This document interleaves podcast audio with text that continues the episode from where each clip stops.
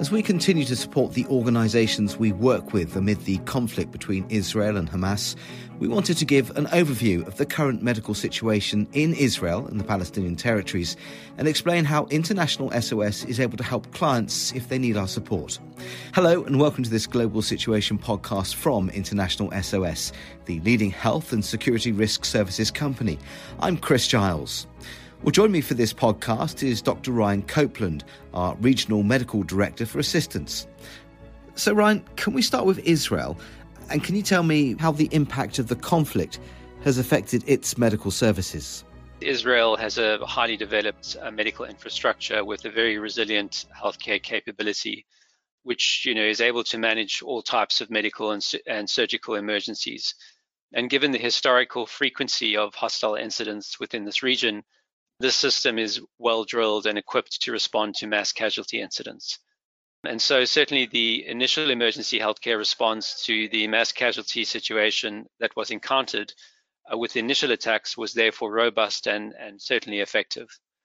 We're also aware that during this initial period, damage control stabilization of casualties was being provided by local hospitals within the vicinity of attacks and more serious cases were then being transferred to central parts of the country for ongoing surgical treatment. So, what's changed because of the developing security situation in Israel? We are aware that the Ministry of Health has been transferring patients from hospitals in the north to hospitals in the center of the country. And this activity has been undertaken in order to enable the preparations and preparedness of hospitals on the northern front for any future developments that may occur. The Ministry of Health has also needed to put in place healthcare provisions to account for the needs of the internally displaced within Israel. And this includes smaller Israeli communities around Gaza, but also larger populations evacuated from Sderot with a population of around 34,000 and Ashkelon with a population of around 150,000. And the provisions that have been needed to be put in place include the ability to provide prescription medications and primary care requirements, as well as increased resourcing for resilience centers and for emotional support. And Ryan, have there been any effects of these changes on Israel's healthcare system? The current state of play is that the healthcare system remains fully operational with access to emergency care in both the public and selected private hospitals. We are aware that there are specific hospitals that have been designated as the main referral centers for major trauma cases, and these have now been set up with dedicated emergency room and operating theatre access.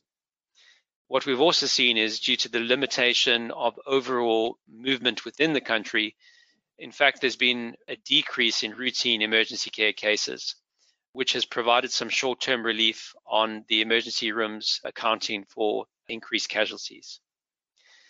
There have also been reports of resumption of scheduled care in hospitals in the north and in the center of the country that were all deferred.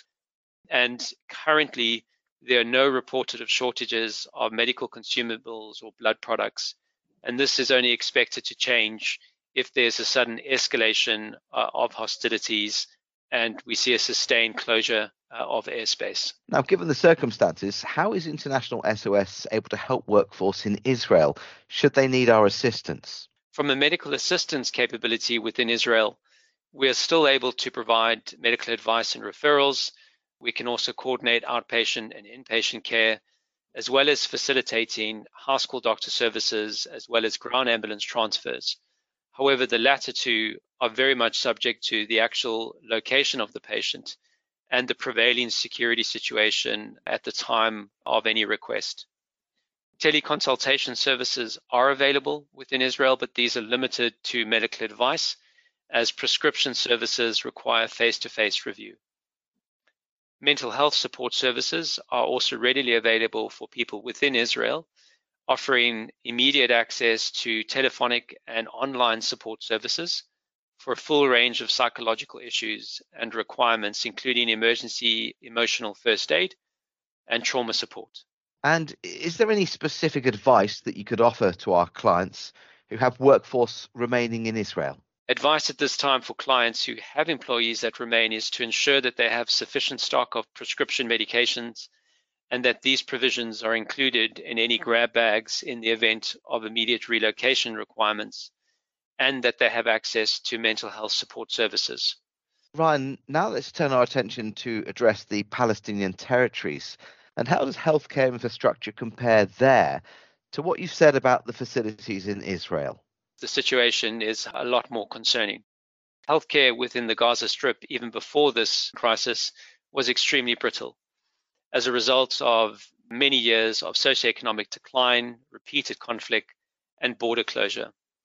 And the reality of these constraints is that a significant proportion of the population is reliant on healthcare services delivered by various aid organizations.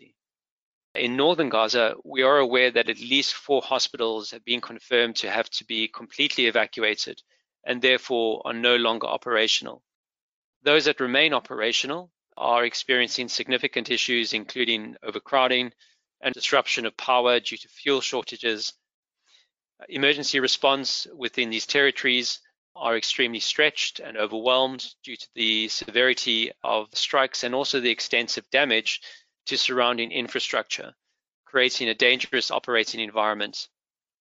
The remainder of hospitals across uh, Gaza and the West Bank remain operational, but with very reduced capacity in the Gaza Strip, in particular, impacted by power disruptions, shortages of generator fuel, medical supply shortages, and an increased influx of casualties and transferred patients. Brian, can we take a look at the situation in the Palestinian territories from a humanitarian perspective? What's the latest information that we have? So, from a humanitarian uh, perspective, the number of internally displaced is estimated at about 1 million.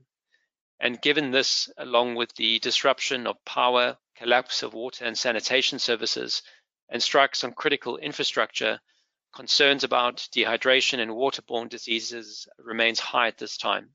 It is also estimated that hundreds of people are still trapped beneath rubble, and decomposition of bodies under collapsed buildings also increases the humanitarian and environmental concern. And if we could talk now about our medical support capabilities. With regards to workforce in Israel, how are we able to assist? So, from a medical capability, firstly, we have provided medical support for some charter flights, and this was certainly in the initial phases where we had a number of passengers needing to leave very, very quickly. And that was put in place to ensure that there was a medical provision as part of the initial wave. Further to that, we still maintain capability with regards to ground ambulance transfers within Israel. But obviously, the capability very much depends on the location of the patient and the security situation at the time. A ground ambulance transfer across border needs to be very carefully considered, given that the duration that the border crossing could take is unknown and, and unpredictable. We would avoid any kind of uh, transfer of any complex medical case uh, for these reasons. So, whilst we do have ground ambulance capability to move to border crossings and move into alternative locations such as Jordan, the complexity is very much linked to the volatility of the border control.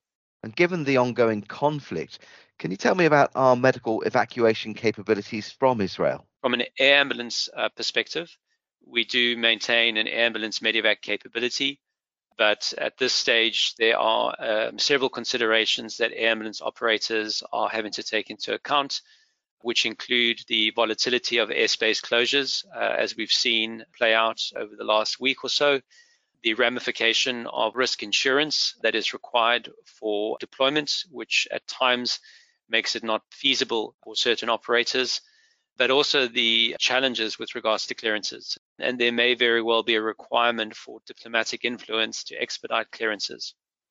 We do, however, have an Israeli ambulance operator that is obviously based in Israel and that uh, would obviously be a potential solution, but availability is, is expected to be limited. So just to reiterate, we do have medical evacuation capability, but there are some you know, operational constraints that would need to be considered uh, as part of this. I imagine it might not be possible to carry out medical evacuations from the Gaza Strip right now, but might it be possible in future? Right now, we are working very closely with our security colleagues, but also our providers, both medical and security and logistics, to ensure that we have a good understanding of capability and assessment as and when it looks like there's a viable border opening. Okay, Ryan, thanks so much for all your analysis and advice. That's all for now, but just a reminder you'll be able to access all the latest information and updates on the situation in Israel and the Palestinian territories from our website, internationalsos.com. And from there, you can find out about our global network of assistance centres available to clients 24 7. But until next time, thanks very much for listening and goodbye.